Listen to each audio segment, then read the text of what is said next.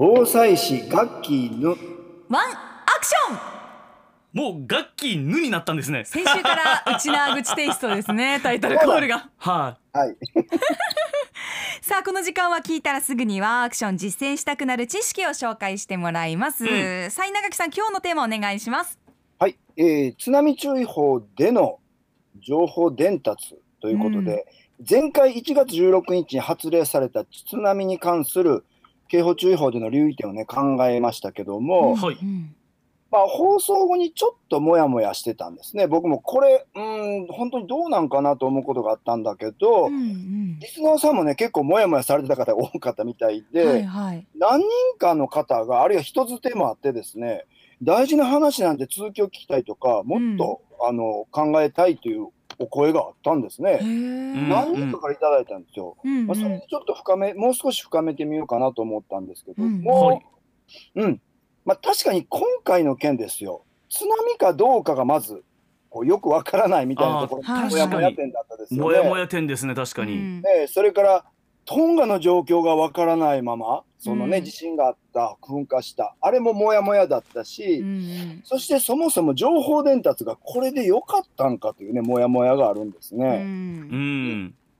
えーこの時の、えー1月16日の、まあ、状況少し振り返りますと、えーサイレンが鳴ったんだけどサイレンの意味が直ちに理解されてない可能性があったというお話しましたよね。はい。はいはい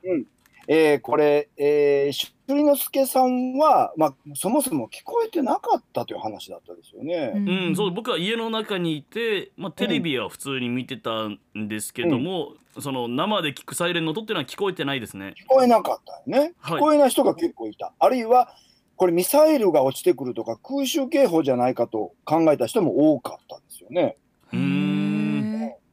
それから、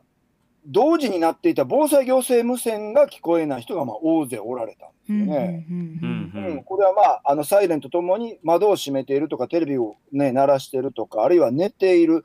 みつるさんは寝ていたから聞こえなかったということだっねそうですね。もうすっかりもうぐっすり寝ていまして全く聞こえなかったんですよ。だから届いていない人が結構おられた。で、さらにはですね、このサイレンも防災行政無線も、まあ、1回で終わってしまった感じ、3、4うんうん分、その最初の、えー発令された時の、えー数分で終わっていた、しかし危機は続いているわけなんですようんうんね。なので、なんかこう、情報の持ってる意味がすごい軽く感じたんですようんね。で、さらにですよ、さえ先週末に宜野湾で伺った話なんですけども、うんはい携帯の緊急メールが鳴ったところと鳴らなかったところがあったというんですね。鳴ったところがあるんですね。あるらしかへも、家族で同じ会社の携帯を使ってるのに、自分の子供の携帯は鳴ったけど、親である私の携帯はならんかったっていうふうにですね、怒っておられた方もおられたんです。えー、これって稲垣さん入れているアプリの特性上ということではないんですか？アプリなんかな？でも、うんアプリによってその行く行かないっていうのがね、あるっていうのは、ちょっとなんか、なんかそれはそれでまた問題な気もしますようね。うんうんなんでちょっといろいろもやもやがね、うんあの多かったんですけど、まあ、今回の件、改めて考えると、そもそも全市民に周知すべきじょ重要な情報なのに、うん届いてない人が多くいたっていうのはですよ、うん避難指示ではなかったとはいえ、問題だったんじゃないかなと思うんですうんうんね。なんか、聞こえにくい人とか聞けてない人は放置みたいなうんうん状態になってるじゃないですか。確かにはい。うん、だから、本来的にはこういう機会を利用して、どれだけの人に届いていたかっていうことを調査をしてですね、うんうん今のサイレンとか防災無線のあり方がちゃんと実態に合ってるのかということを検討してほしいなということを、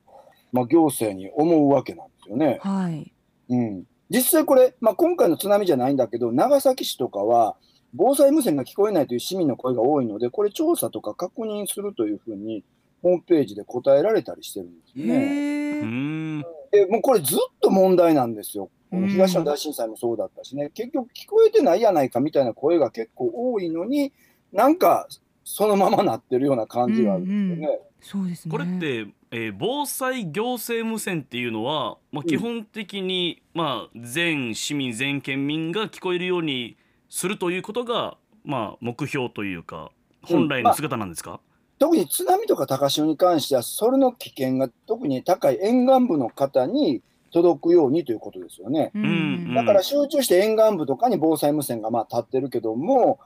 沿岸部の方にこれ、全員届いてるかというと、そうでもなかったということが一つ言える。うんですう特にんなるほど聴覚障害の方とか、まあ、寝ている方には届かないわけですうんうよね。んうん、だからここら辺は少し課題があるんだけども、気象、こういったまあ津波注意報とか、それからまあ暴風警報みたいな気象警報の発表と、それと避難に関する発令というものを今一度整理をしてみたんですね。うんうん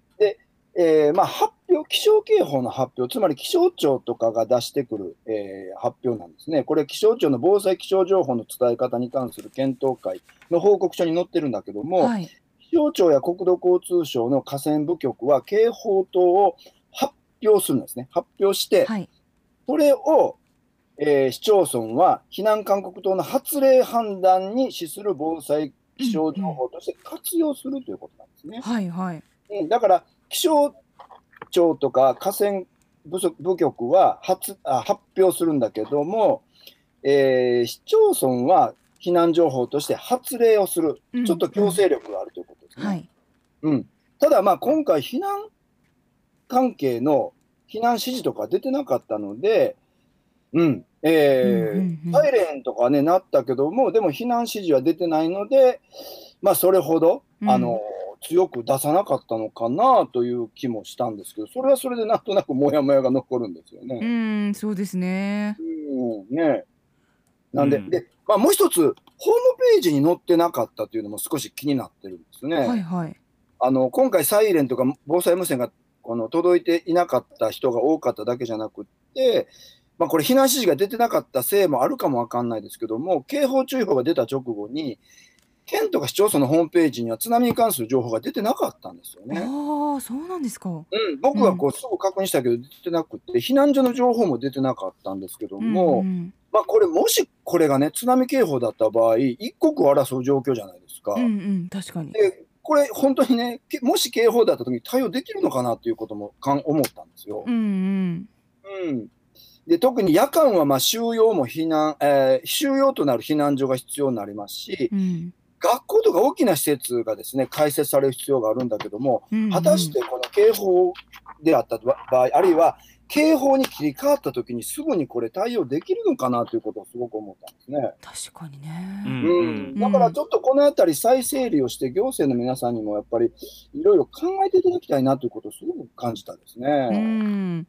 なんかこうやっぱり大元にある理由ってこの今回の津波注意報が発令された経緯って、まあ、その噴火による、ねうん。波の発生ということで、まあ、従来想定されている地震による津波じゃなかったということで、まあ、行政の判断とかも揺れたのかなっていう気がしたんですよ。すね。今回ね防災のために津波津波注意報発令したっていううんことでした、はえーことでしたけれども、うん。まあそれで対応が分かれたりとか、まあ、使っているアプリだったり、えー携帯によって通知が届いたり届かなかったりがあったのかな。まあ、混乱はしたのかもわからないですよね。ねただ国民にとって危機が迫っているので、やはり速やかに全員に伝えるべきことは伝えるにそうですね。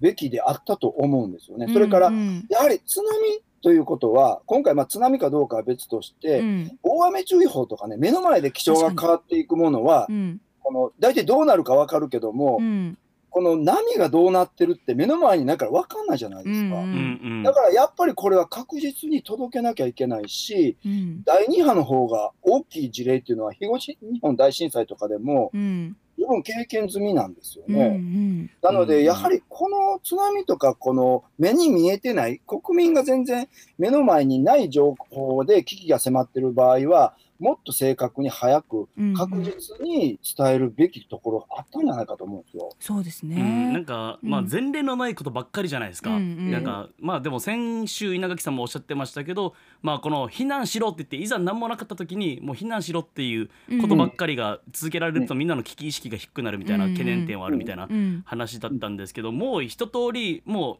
うなんか未曾有のことになったら避難しろって言っちゃってうん。でもうこのみんなもえーまあ、避難訓練ではないけれども、うん。もう実践できたぐらいの感じで、そうん。ちゃんと避難するっていうのをもう何回も何回も続けるしかないのかなってうん。思いますけどね。うん、そうですよね。市民の側もやっぱりサイレンや防災無線が聞こえたら、まずテレビかラジオで確認することするということをうん、しっかり習慣づけなきゃいけないと思ったんですよね。そうですね。うん。うん、でその上で、まああの大雨とか洪水注意報よりも持ってる意味がちょっと違う、やっぱり津波に関してはですね、直ちに逃げるとか、うんかなり繊細な意識を持たなきゃいけないということも、改めて私たちはね、国民、市民の側できちんと把握しなきゃいけない、理解しなきゃいけないと思ってですね。そうですね。またこの警えーっと無線のことに関して設備の問題もということで、うん。ツイッター上で天野ケビン達也さん公共施設のスピーカーから発せられる警報とかだと周りの建物に音がぶつかって帰ってくるので正直何か伝えたいのはわかるけど内容が聞き取りにくい場合があると。